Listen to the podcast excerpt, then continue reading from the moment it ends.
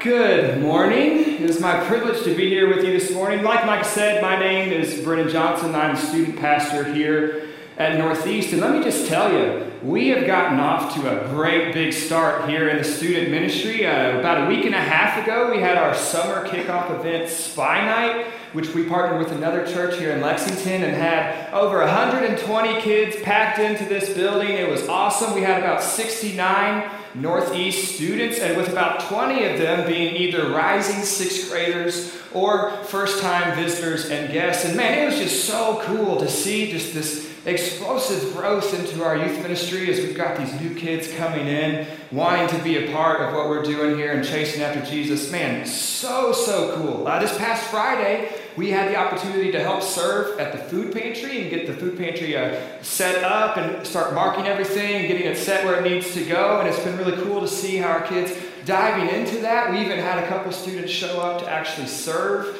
at the food pantry on Saturday when it was open. And man, it's it's so cool. I, I'm a big fan of the summer. Like the summer has like always been a big season for me. Like growing up, it's just always how it's been. My family always went to the Outer Banks in the summer. The very first week of the summer, like as soon as school read out, there was like last day of school and then the beach. We went to the beach. It was my family, my grandparents, my aunts, uncles, cousins. We all went, gathered into this beach house, and it was a blast. So many great memories of fighting the waves in the ocean going trying to catch crabs in the sound. Oh man, love, love, love the beach. Uh, but that's not all I did in the summer. I actually grew up going to a place called Kanakuk Camps when I was about seven years old till I was a high, freshman in high school. There we go, freshman in high school. Started going for one week at a time, and then I started going two weeks in the summer. Um, and I actually got really involved working at Bluegrass Christian Camp. I, I, started working as a volunteer in seventh grade and then didn't stop working there until 2017. They still can't quite get rid of me, even though I don't work there. I'm still super involved. I just Man, I love the summer. My church growing up did a lot of cool things in the summer. We go on mission trips. We went to Croatia. We went to Washington, D.C. We went to Nashville. We had a, a mystery trip, which, if you don't know what that is, it's a lot of fun. It's when the youth director knows where you're going and no one else knows where you're going. And so you get in the van on the weekend and you're like, where are we going? We're on South 75. Okay, this means we could go this way. If we're going this way, we might go to the beach, but if we're going this way, who knows where we're going? And it's just so, so much fun. I love the summer. I absolutely love the summer. Now, I think as I've been reflecting on why the summer is so important to me and why we try and make sure that the summer can be important for our students, and I think there's one common factor. You see, all of these memories I have in the summer, there are other people involved in them. This, I wouldn't look at the summer so fondly if these other people weren't a part of those stories. There's a, there's a certain fellowship there. I mean, one of the reasons I remember my time at Bluegrass so strongly is because of the fellowship that I had with the people that I worked with. In fact, I've got a picture here of my time at Bluegrass. You see, Bluegrass was actually uh, the place I met my wife. This is my wife here, and yes, I did get permission to show this crazy picture of her. Um, but Bluegrass is where I met my wife. It's where I met a lot of lifelong friends that I've had. And, and even though a lot of my generation of counselors has moved on into more boring, you know, adult jobs, right? This next generation of counselors that comes in every summer, there's always that same spark of fellowship of we are here to serve kids and serve Jesus. And even though you're a little older and you're still here for whatever reason, we see that in you and we have this connection that's just special. When I think back to my time in high school, one of the reasons I was able to grow in my faith was very much because of my student ministry. In fact, this next picture we have here, this is me as a junior in high school with my youth pastor and a couple other juniors and seniors going on our student leadership retreat where they were pouring into us and helping us shape what we wanted the student ministry to be like for that year. When I think back to my time here, it's the people that I connected with, it's that fellowship that kept me there. In fact, I still get lunch regularly with my old youth pastor to this day. When I think back to my time here at Northeast, I've been here a little bit over two years, and I've already begun to form this fellowship with the staff, with the student ministry, with the students. This is our most recent retreat we took in April, and man, it's so good to be able to travel together, to worship God together, to grow. And what's crazy about this retreat is this retreat was student led. Students had been planning that retreat since September.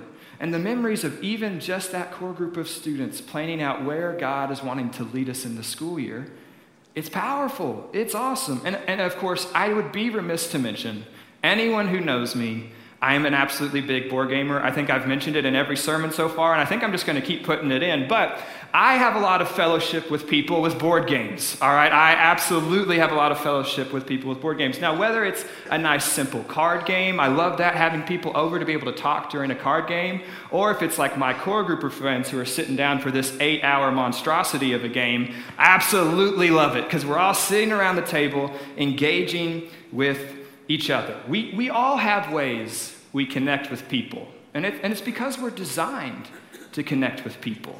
We're designed with fellowship in mind. And, and maybe you connect with people through games or board games like me. Maybe not, and that's fine. I'll find a game for you, don't worry.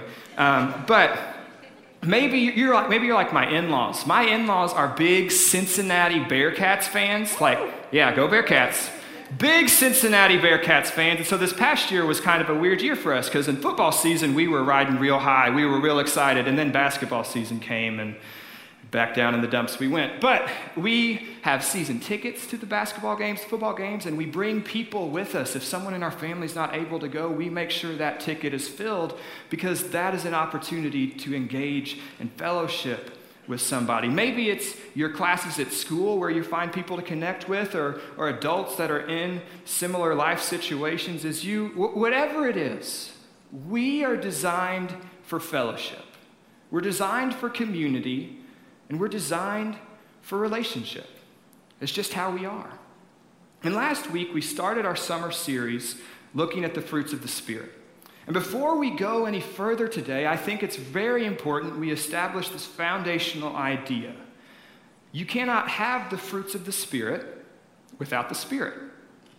You can't have the fruits of the Spirit without the Spirit. And that sounds so simple, but at least in my life, I often try and grow these things on my own, but I don't necessarily let the Holy Spirit have total access into my life to grow those things. So before we go any further, you can't have the fruits of the Spirit without the Spirit. He's the one who grows those fruits in our lives. And last week we talked about the love of Christ. And in order for us to love as Christ loves, we have to experience that love and allow the Holy Spirit to grow that love inside of us. And like Micah mentioned earlier, today we are looking at joy. And in order for us to have joy, we must have the Spirit of God in our lives. So if you would, go ahead and open your Bibles to Philippians chapter 1. That's where we're going to be spending most of our time this morning. Uh, Philippians is one of the letters written by Paul. It's one of 13 letters written by Paul. And at least when I read Paul, I find Paul to be a very intense kind of person. Like he's very driven, he's very focused, he's very single minded on advancing the gospel. And so when I read Paul, I kind of like, man, I don't know how he does what he does. Like, I'm in ministry and he just seems like on a whole nother level. But as we look at Philippians, Philippians, I think, Paul shows us a really great foundation on what joy is. In fact, I would highly recommend you continue to deep dive into Philippians on your own, as we'll only be in the first part of Philippians today. But as Paul is writing Philippians, it's important to understand a little bit of context. Paul is actually in jail. He's in jail and he's awaiting trial under the Roman government for proclaiming Jesus. He's waiting trial. Essentially, Christianity is about to go on trial with the Roman government. And so, as Paul is awaiting trial, he decides he's going to write letters to some churches. And one of the churches he decides needs to be written to is Philippi. Now, what's interesting is Paul's previous experience in Philippi was not that great. You can actually read about it in Acts 16. You can see what happened when Paul went to Philippi. I'll give you a quick recap. He was illegally arrested, he was beaten, he was placed in the stocks, and publicly humiliated in front of everyone. So it kind of seems like a weird choice. Like Paul is in prison, right? This is a pretty tough circumstance. He says, You know who I want to think about right now? Those people that arrested me and beat me up, that sounds like the people I want to think about. It just seems kind of odd. And yet, as we read Philippians, we see that this church in Philippi brings him joy. Because it was through his suffering that his jailer found Christ. It was through his suffering that Lydia and her household found Christ. It was through his suffering that the slave girl who had been demon possessed was set free and found Jesus. It was through his suffering that the church in Philippi found Jesus, and that gives Paul joy.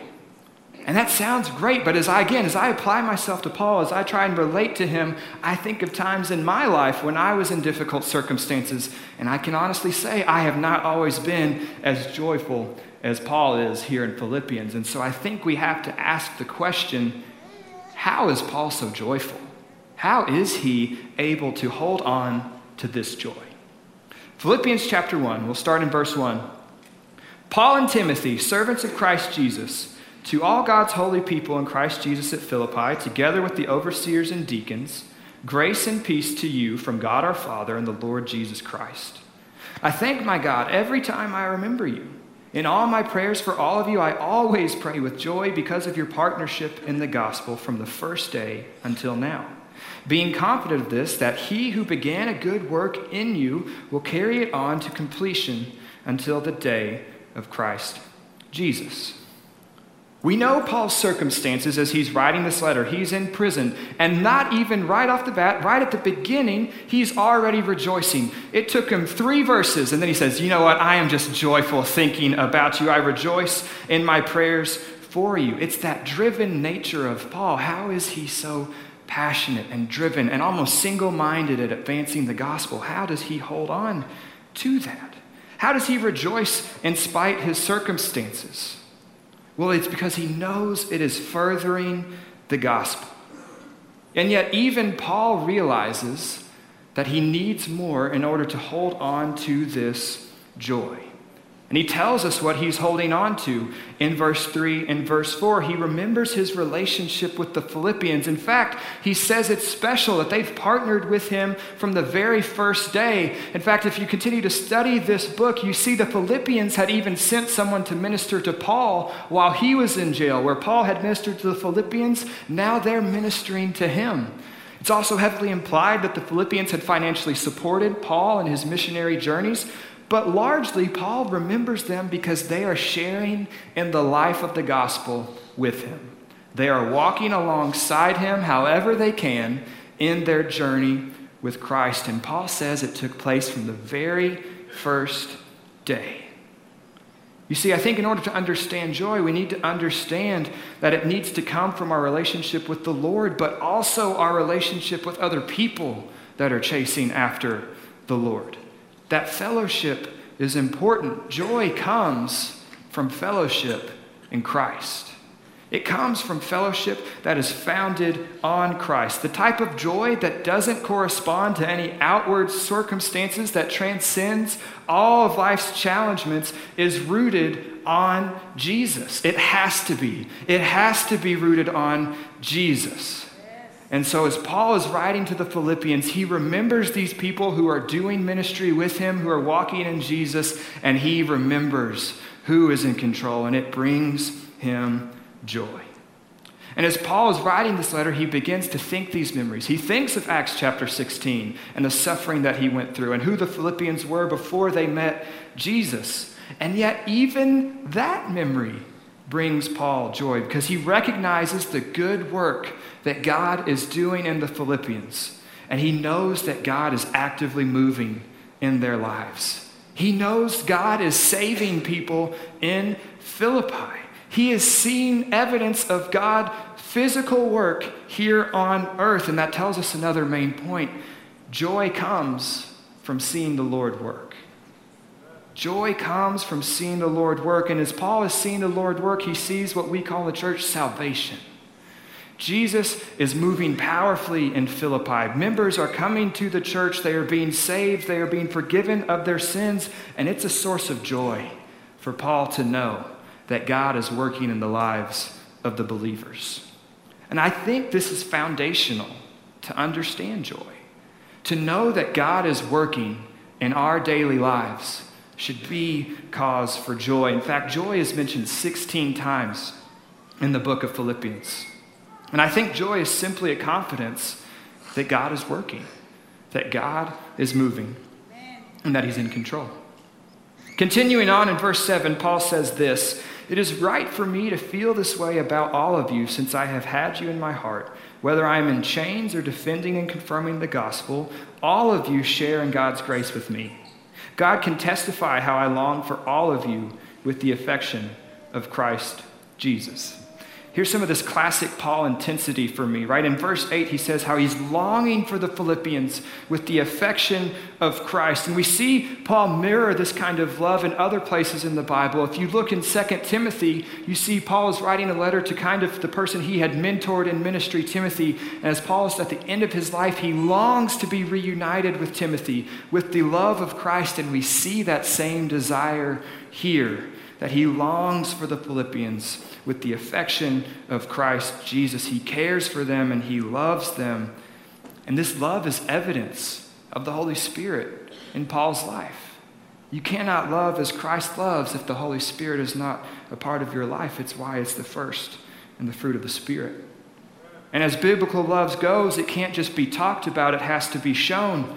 And Paul has shown that love for them in Acts chapter 16, and he's continuing to show that love for him now as he is in chains awaiting trial. Because when he goes to trial, Christianity will be given a public stage to be told who Jesus is in the Roman world. And Philippi is a Roman colony, and so despite Paul's suffering, he knows that he is doing this for his community in Philippi so that more people can hear who Jesus is. Paul didn't just talk about his love, he showed it.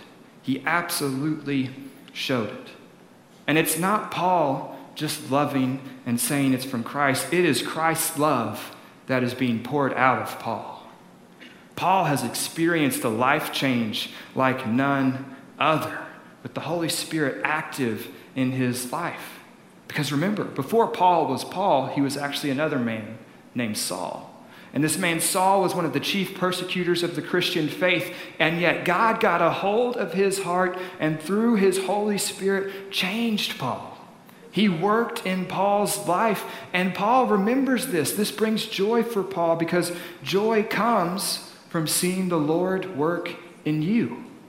Seeing how the Lord has changed and moved in your life, seeing how the Lord has replaced what was once sinful and replaced it with something that is of Him. We have a word for that too sanctification, being made to look more like Jesus every day. And the reason Paul is in jail suffering is because he is looking more like Jesus every day and he is able to love the Philippians more like Jesus every day and he's able to have joy because of the work the Spirit is doing in his life. Joy comes from seeing the Lord work in your own life. He continues on in verse 9. And this is my prayer that your love may abound more and more in knowledge and depth of insight, so that you may be able to discern what is best and may be pure and blameless for the day of Christ, filled with the fruit of righteousness that comes through Jesus Christ to the glory and praise of God. Perhaps one of the, the deepest signs of fellowship that we can have for another believer, another type of joy that we can experience is coming before the throne of God and praying for them, as Paul does. As Paul is in suffering, he is on his knees praying for his brothers and sisters in Christ, praying that they would experience a maturity and love that comes from the Holy Spirit, a discerning kind of love and maturity, that they might have Christian character and love and service, and that they would grow fruit, and that their fruit would bring glory to Christ.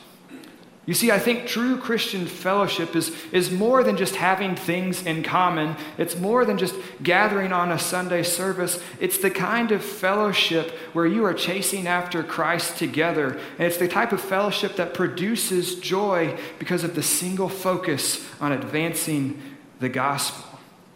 And Paul is trying to encourage the Philippians stay connected, stay in this fellowship. Let the Holy Spirit work in you so people can see the fruits of the Spirit coming from you. You see, joy comes from seeing the Lord work not only in you, but through you. Knowing that the Lord is using you to advance the kingdom of God. We call that service in the church. You know, I found, at least in my life, oftentimes joy can elude me when I try and seek it out, but it often comes when I try and impart it to other people. And Paul's prayer for the Philippians is unique. He makes this passionate appeal that they would grow in their love for one another. A deeper study into Philippians re- reveals that there are some church leaders that have a disagreement going on behind the scenes. And Paul is worried that this friction and disagreement is going to break apart the fellowship that they have.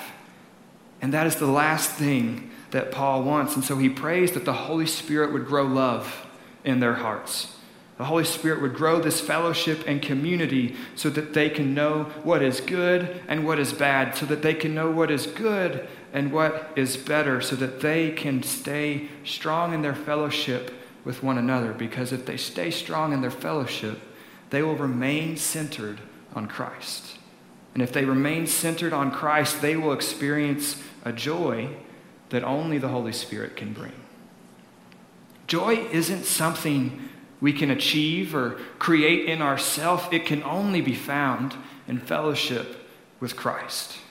And as I'm sure you know, there is difference between joy and happiness, right? Happiness can come from people, relationships, board games, right? It can come from whatever, but happiness will not last. It is not eternal. Things change.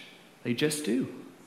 But joy, joy comes from an unchanging creator of the universe who desires a relationship with you and therefore is not dependent on circumstance because he is unchanging, ever present, and active in this world.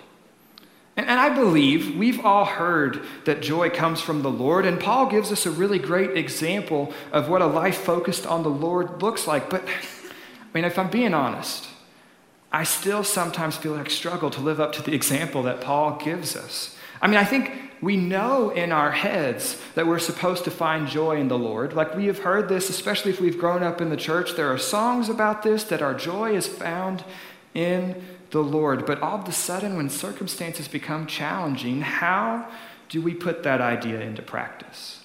How do, how do we live that out? And all of a sudden, it's more challenging than we thought it was supposed to be. But as we look at Paul's example in Philippians, Paul finds joy because he is surrounded by reminders of who God is. And he is surrounded by reminders that God is alive active and working not only in his life, but in the lives of the people around him. And it's those reminders, that fellowship, that gives him the strength to keep pressing on towards the goal of the gospel, despite his circumstances. It is because of his community and fellowship that he is able to have joy in tough circumstances. So I think we've got to ask ourselves this question where do we find our fellowship? Or maybe, maybe a better question actually is what is your fellowship based on? Where do you find your fellowship? What's it based on? I've got a lot of community of people around me that we have lots of different interests, right? And those communities will come and go. People will move away. People will move back in. But if those fellowship circles are not founded on Christ, they cannot produce a heavenly joy. They just can't. They might have happy memories, they might have happy experiences, but when times get tough, you've got to see is this community, is this fellowship built on the Lord? Is this producing joy? Because true joy comes from fellowship with God and His people. Why?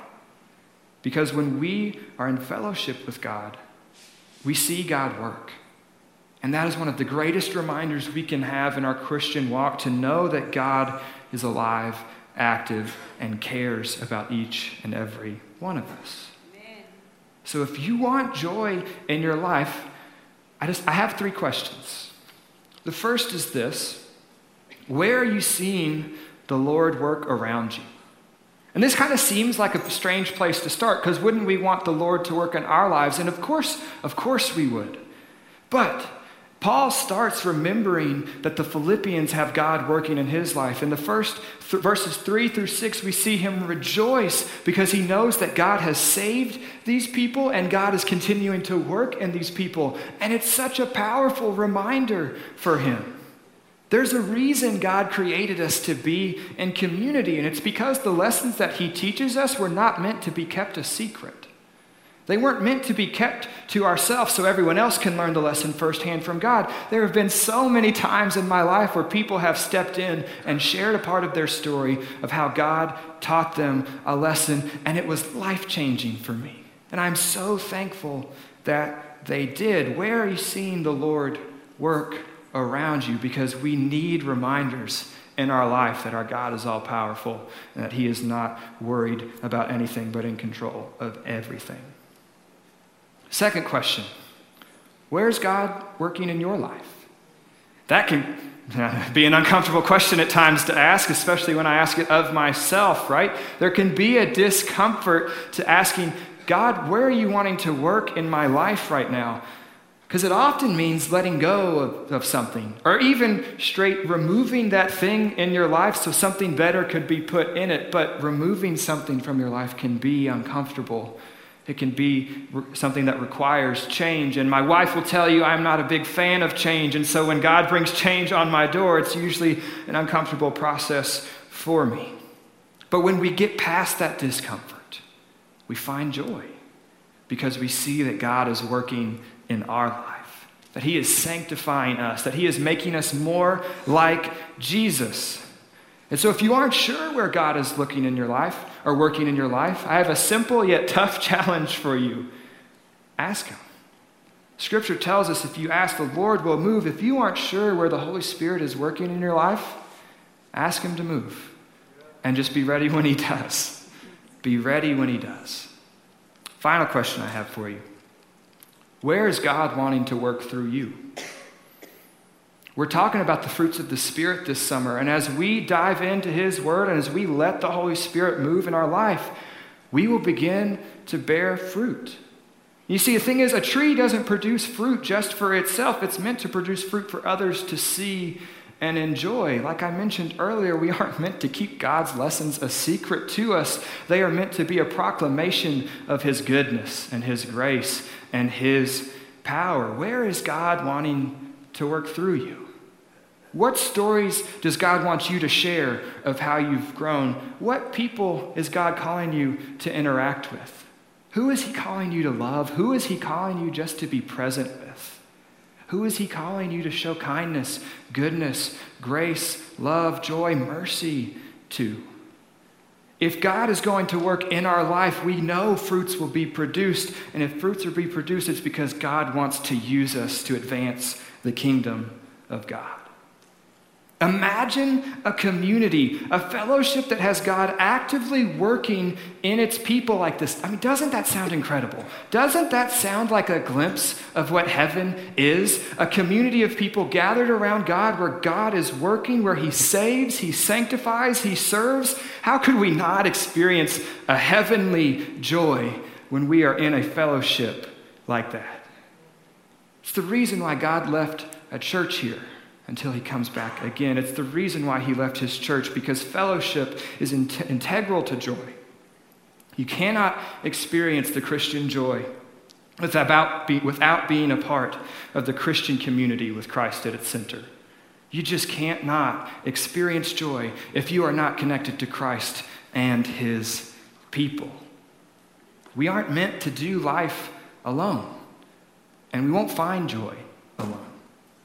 Joy comes from the Lord. More specifically, it comes from seeing the Lord work and move in your life and the lives around you. It's that glimpse of heaven that creates the joy within us. And the great news is we do not have to wait until heaven to get to experience that joy today. Because the kingdom of God is already here and it is still coming. We, as the church, get to be the body of Christ that shows this community and this joy to the rest of the world by being a place where the Holy, Holy Spirit has free access in our life of being a place where the Holy Spirit has permission to change us, to remove what is not of Christ and to fill it with something that is. And it's this action of God that creates a contagious joy. Despite our circumstances, we have joy because we know God is real and He is present and He is active.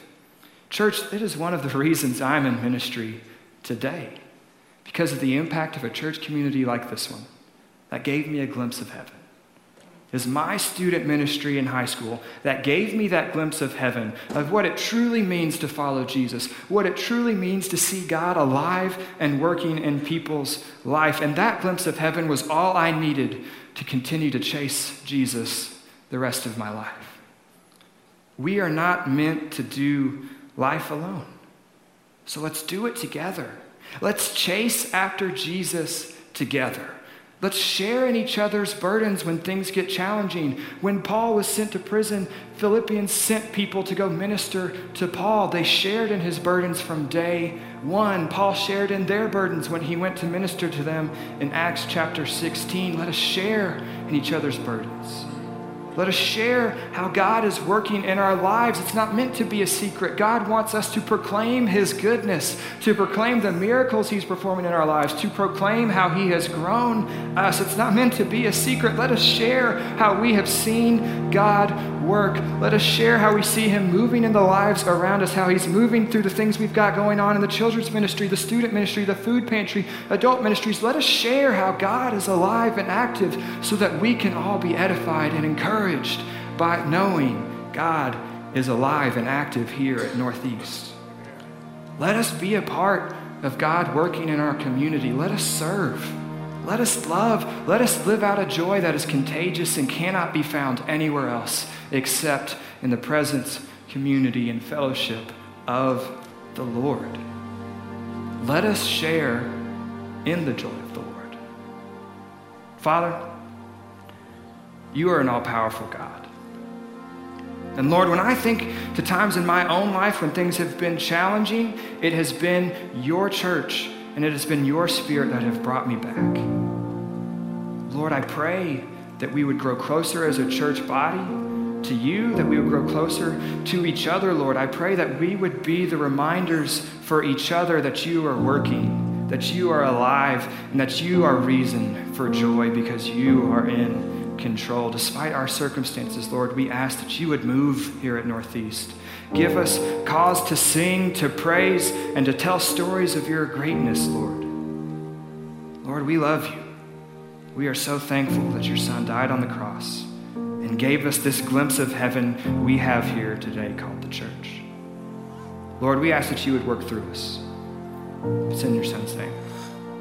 Amen.